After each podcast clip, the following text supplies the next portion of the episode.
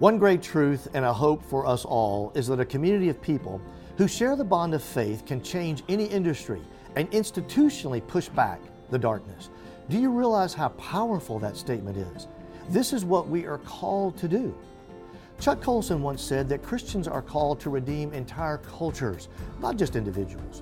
We have been given a chance to dream big, ask for more opportunity, and see a culture actually change. What could your particular industry look like if the gospel, in all of its power, all of its reach, and all of its intent, were present?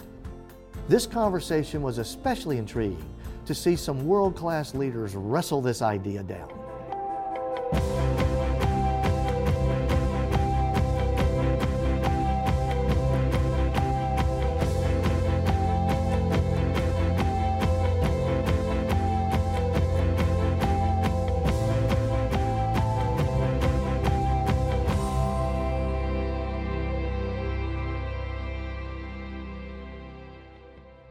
I want to try to spend some time um, without becoming, you know, too too um, too transparent. That's that's that's a, a, hard thing.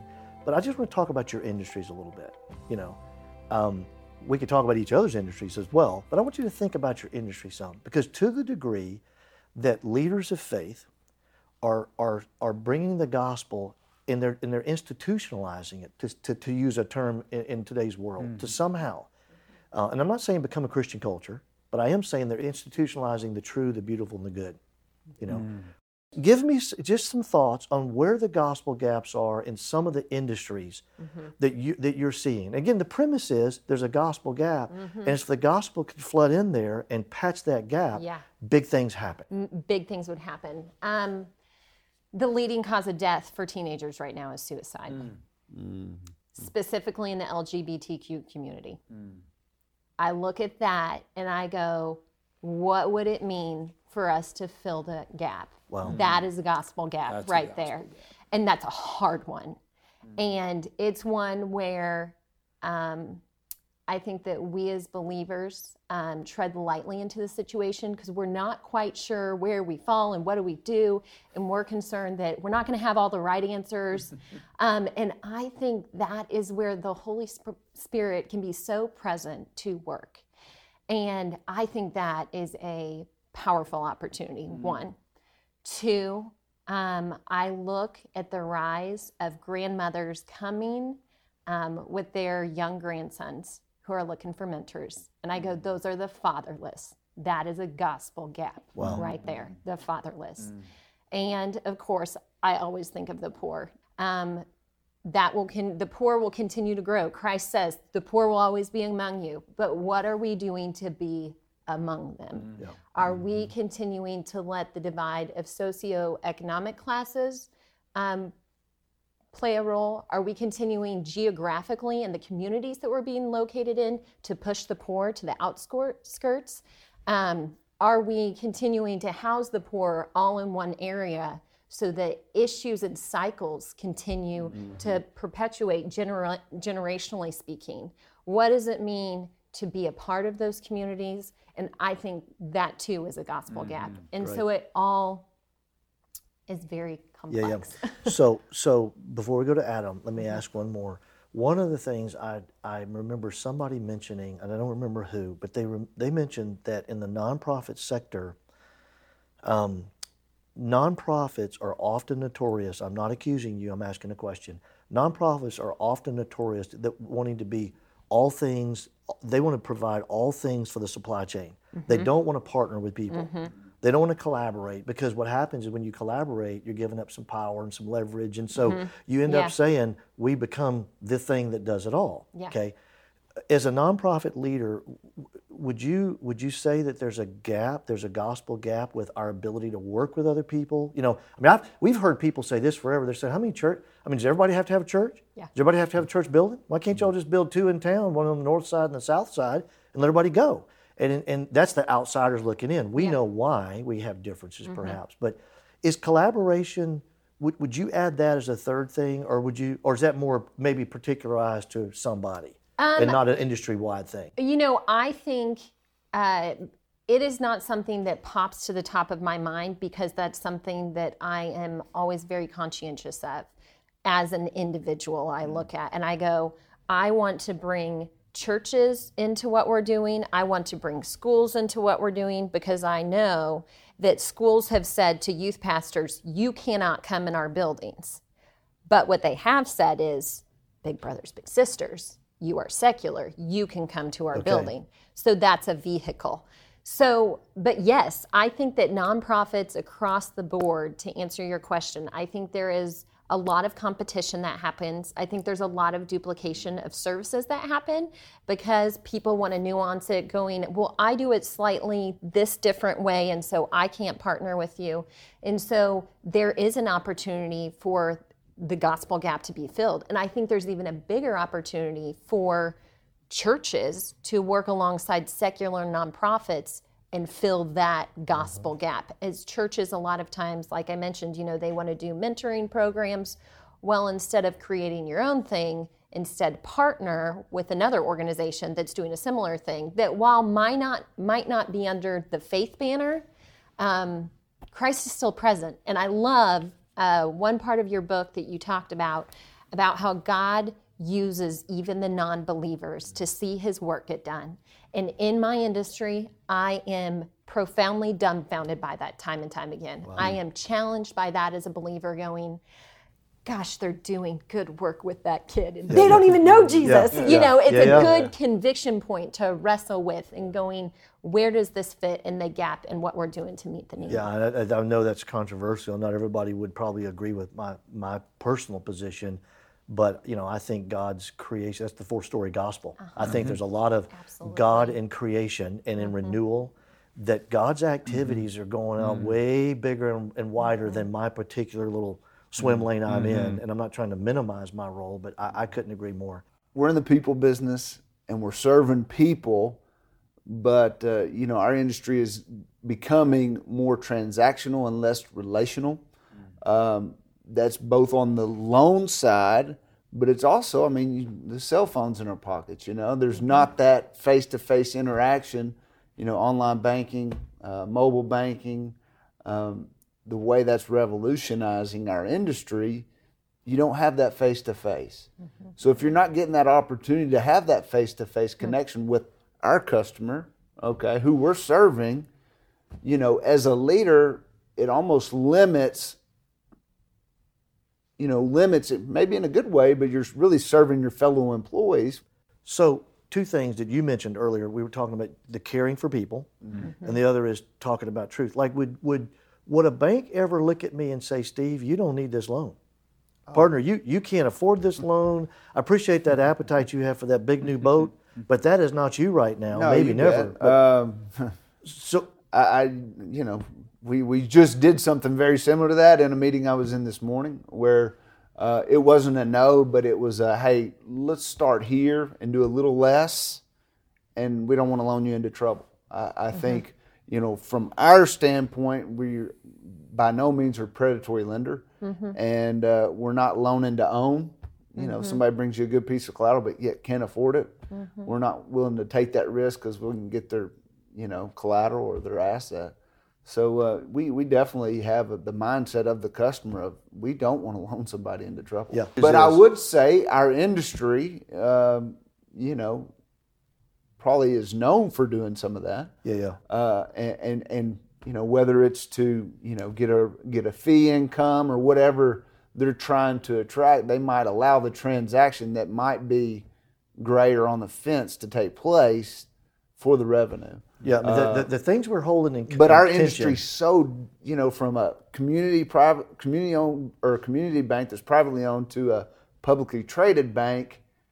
It, there's not a whole lot of similarities in, in, what make the two drive. Yeah, yeah. So it's really hard to put a, a, a gospel gap on a community bank that would also fit. Maybe makes sense. The, that makes sense. Hmm. The thing we're holding in tension is that we have these gaps in the canvas, mm-hmm. gospel mm-hmm. gaps, industry but then we have the redemptive edge, mm-hmm. the, the, the, narrative of the gospel coming mm-hmm. in.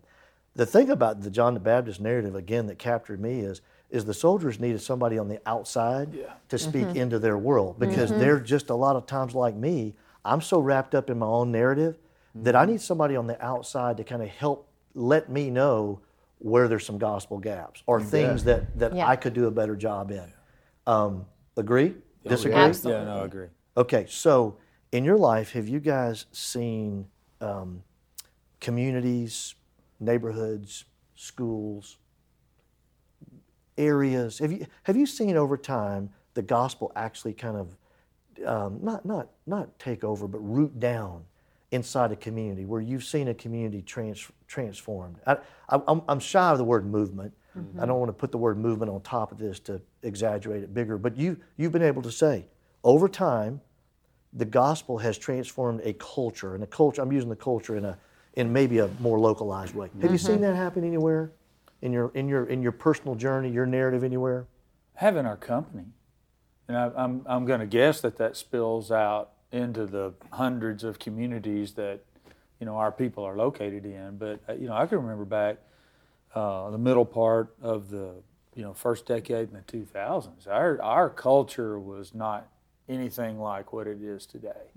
Um, and and you know, and I think that has a. I, I know it has an impact on people. It had an impact on me. I, you know, I've been there 36 years, and there were times when I didn't want to go to work, right? And then, you know, we got an opportunity. Uh, you know, God afforded us this great chance to to redefine and change the culture. And and we walked through that door and said, okay, look, we're going to care about each other. We're going to do what we say we're going to do. Yeah, we're, we're going to know our business and we're going to get results, right? We're, you know, we're going to say it in the room.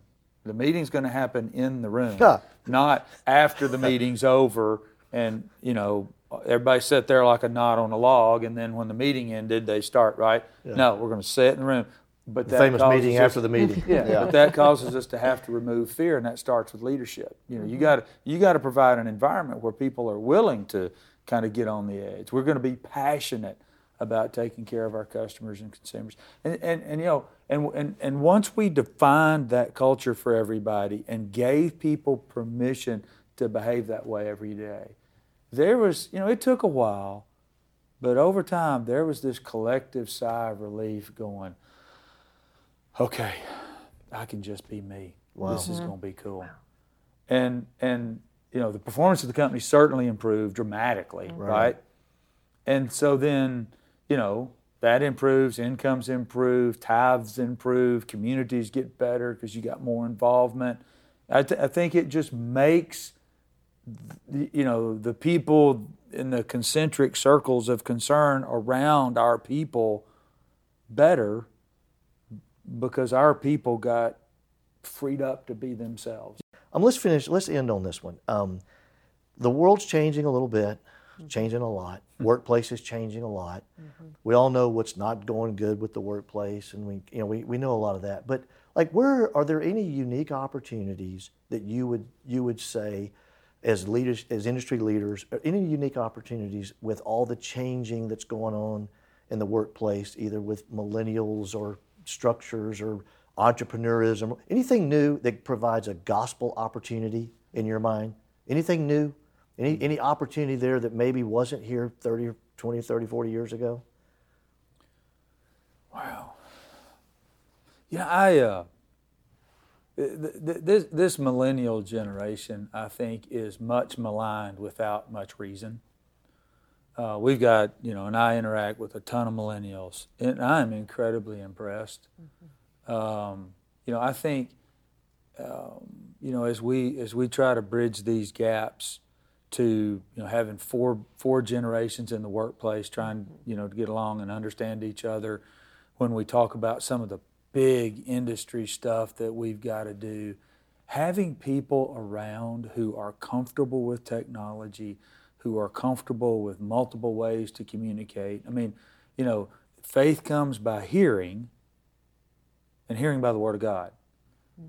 And so, having a generation that has a unique perspective around communication, I think opens up an opportunity for the gospel that has never existed before. Now, we've got to find a way to exploit it, mm-hmm. but the, the amount of varied communication mm. mechanisms that my kids, my kids are between 27 and 31, that they use, all at the same time is incredible. Yeah, yeah. So if spreading the gospel is a communication problem, we ought to we ought to have plenty of resources to get that done now. Yeah, yeah. Right. That's- that's so anyway, that's, that's just something Yeah. that comes to my mind real quick. I think the millennial generation does an incredible job of weaving together their purpose and calling with their mm-hmm. daily work. And I think that's challenging to to industries when you know we've been at it for years and years. And but it's good. And they want to the compelling thing is they want to be a part of something that's bigger than themselves. And they don't mean that just in their daily work grind, but also how am I connected to community? How how am I connected to the world? I mean, the world is so much smaller, and I love um, the the global perspective that they bring, where they're going. I'm going to donate money, and I know it's going to a well in Africa for clean water, and I maybe know the village that it's going to. I mean, it's just how small the world has been for them really has helped, I think, transform relationships and the way we do things and how we find purpose in our work and what Yeah, and the great thing about all every one of those, Sarah, you listed off like three or four of them in a row. Every one of those are they're they're gospel insider Mm-hmm. things. I mean, like the notion that that the world ought to be about something bigger than me, Mm-hmm. like that's gospel 101 conversation. The, the notion that I should be helping someone else out. Mm-hmm. I mean, that that's really interesting because there's a lot of gospel touch points. So Mm-hmm. thanks for joining me today. So we've been talking today about the idea of. Um, of the blue sky. And John the Baptist was preaching the sermon, and basically, at the end of his sermon, he basically says, You know, what did you think? And all of a sudden, somebody says, Well, great sermon, what do we go do? And then he gave a baseline for every individual. He basically said, If you got two coats, give one away. Didn't matter if your coat was expensive coat, new coat, old coat, blue coat, red, it didn't matter. If you have to, do something of sharing and give it away. Um, uh, do the same thing with food. Share. That's a baseline. It doesn't matter. We all are bound to the non negotiable behavior and attitude of certain things, individually and organizationally. That, that's there. But then there's this blue sky where my spiritual imagination is supposed to be boundless. It just, it just soars, it goes. I've got to figure out what that looks like for me as a person with my calling, my gifts. I'm not Donnie, I'm not Adam, I'm not Sarah, I don't work in this company, I do work in that company. So I have to kind of figure that out. Okay? But once I figure that out, then I find myself locked in in some industry. And the premise of that whole story is at the end of the John the Baptist narrative, the soldiers raised their hand and said, Hey, great sermon. We got the thing on the on the two coats and the food. But what do we do as, as soldiers? Is there some big thing all the soldiers of the world could do that would fill in the gospel gaps? And then the same thing happened with the tax collectors. So here's the premise. The challenge would be for us that if we can somehow um, unleash our spiritual imagination into the blue sky, big, powerful gospel things can happen.